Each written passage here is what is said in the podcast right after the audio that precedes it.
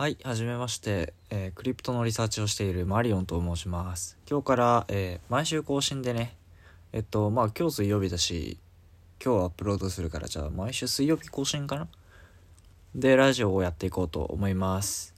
えっと、まあ主にクリプトの話をする、クリプトブロックチェーンの話をするんですけど、まあニュースとかは他の人がいろいろな媒体でやってるので、まああえて流行りの事象にそこまで触れずに、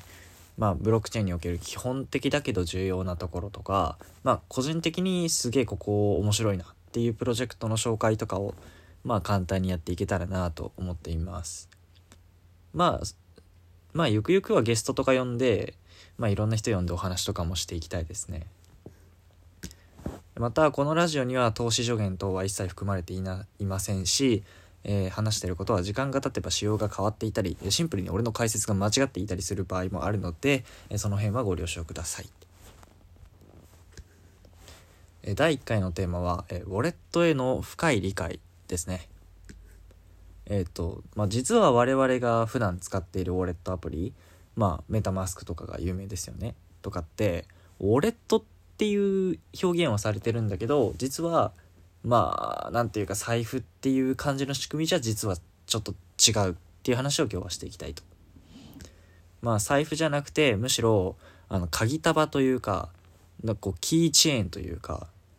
まあ、そうだよね。鍵を保管するためのキーチェーンっていうのが、実はウォレットアプリの的確な例えなんじゃないかっていうのが、まあ今日一番伝えたいことで、これについて、まあ、詳しく話していこうかなと思います。初回なので、なんていうか、初心者向けというか、どんな人にも知っておいてもらいたいこと、クリプトをやるにおいても、まあ、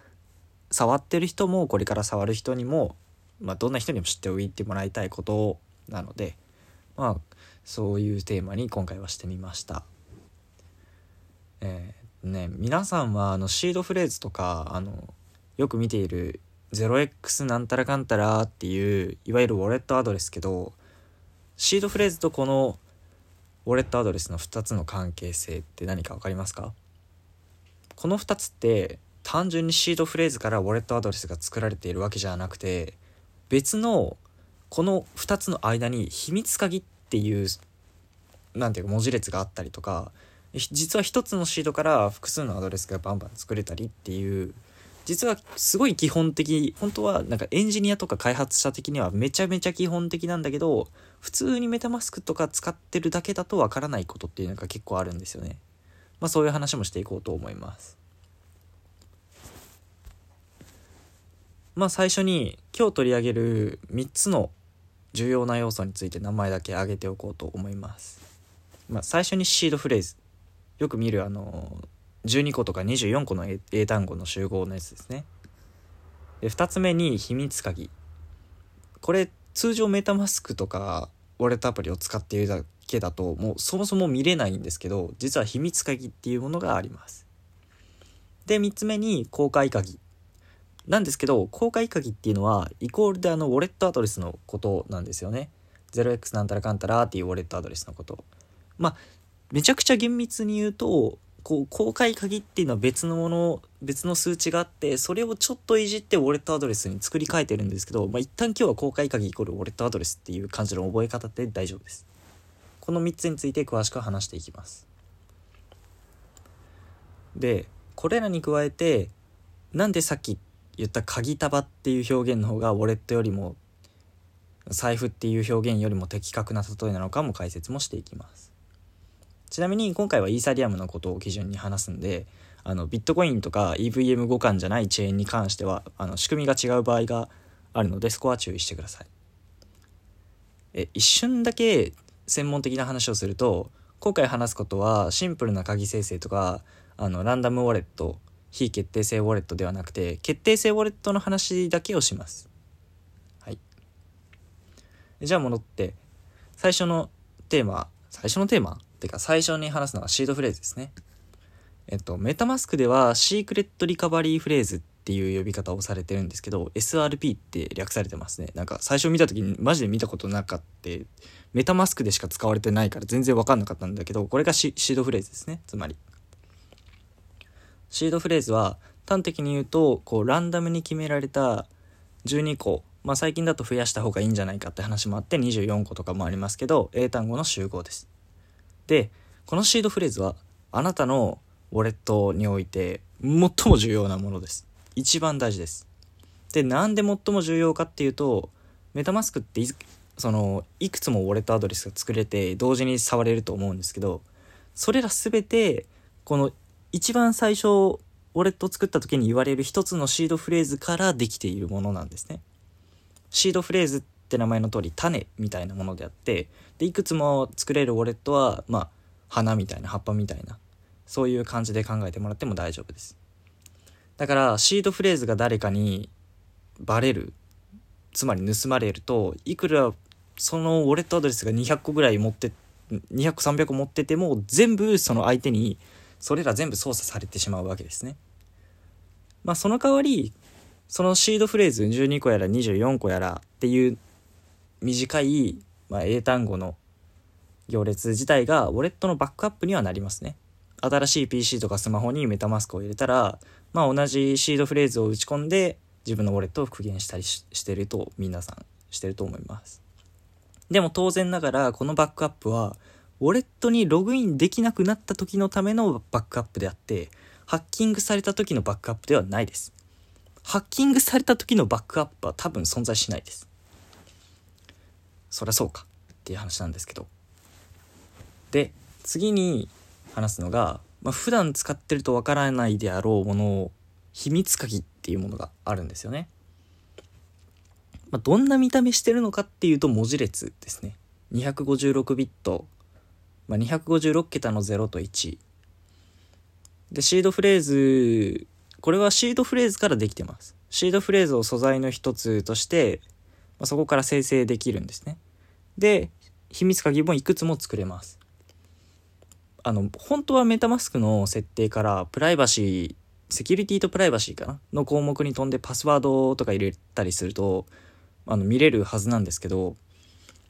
iOS バージョンのメタマスクには表示できた、表示でする項目あったんですけど、ブラウザー拡張機能のメタマスクにはなかったんですよね。なんか他のウォレットアプリとか見ても意外と設定画面にこの秘密鍵表示する機能がなかないんですよね。なんか昔は表示できたんですけどね。まあ多分なんかこう初心者が混乱しちゃうから消したのかなっていうふうに思うんですけどなんか見れないと見れないで多分ふなんていうか個人的には不安になりますけどはい。で最後に公開鍵の説明まあ、ウォレット、なんだっけ、ウォレットアドレスの説明ですね。はい。0x なんたらかんたらのことですね。えー、公開鍵っていうのは秘密鍵と同じような文字列なんですけど、それ、まあ、公開鍵っていうのは、つまり256桁の0と1なんですけど、それにちょっと操作して 0x なんたらかんたらっていうウォレットアドレスを作ってます。まあ、つまり同じもの。ま、これは絶対に対応してるんででなんかこう枝分かれとかもしないんで同じものっていう認識で大丈夫ですねはい。このじゃあここから3つの、えー、シードフレーズ秘密鍵公開鍵がどういう関係なのかを話していこうと思います。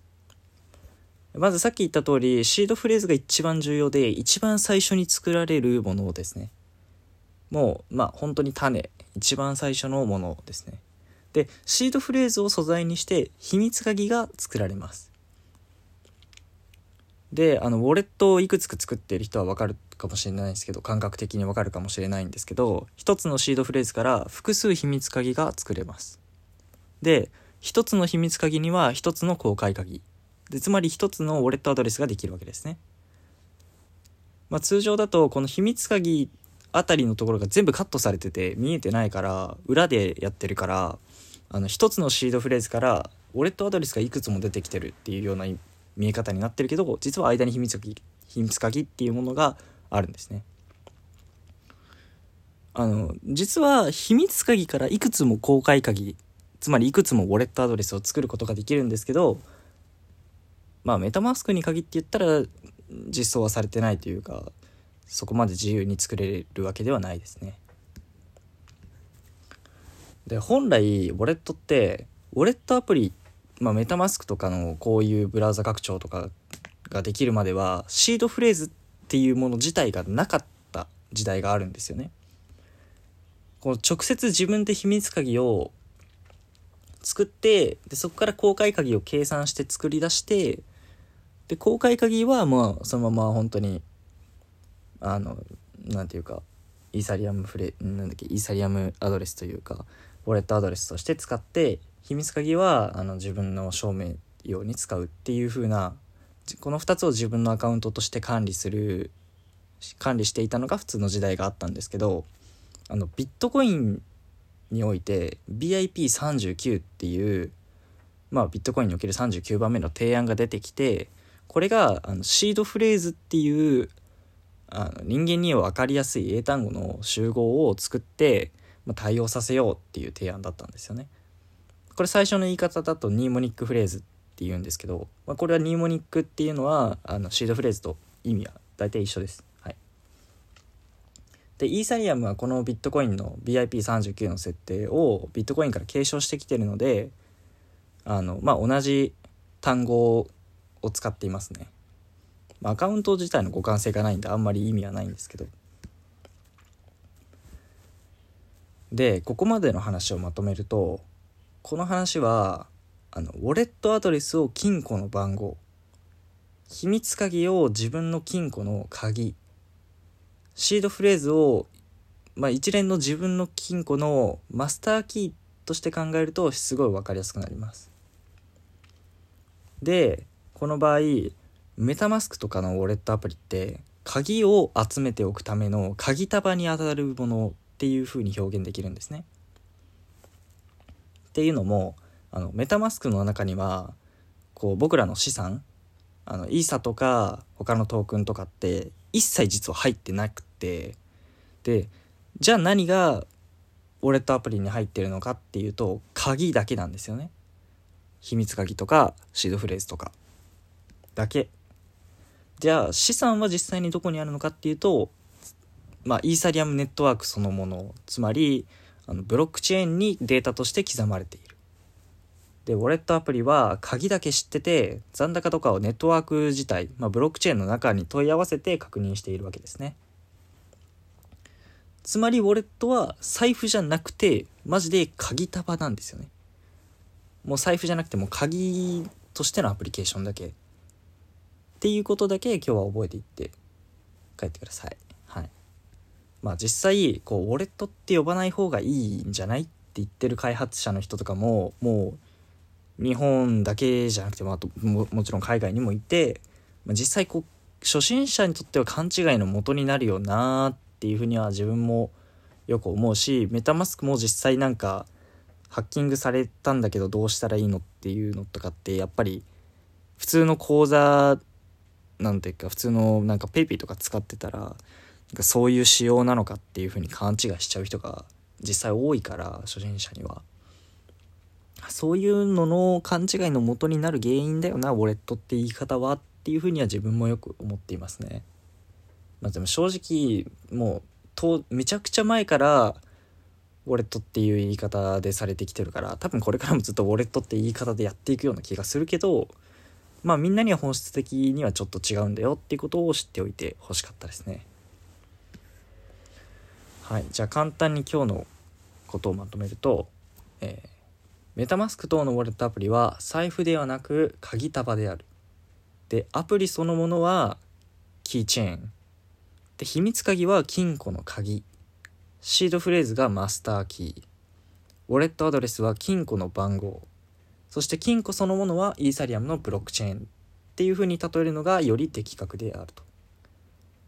はい、ぜひ覚えておきましょう。あと、ウォレットに関しては分散管理しましょう。一つハッキングされただけで全部おじゃんになってしまったらもう泣くより悲しいですね。ではまた来週。お疲れ様でした。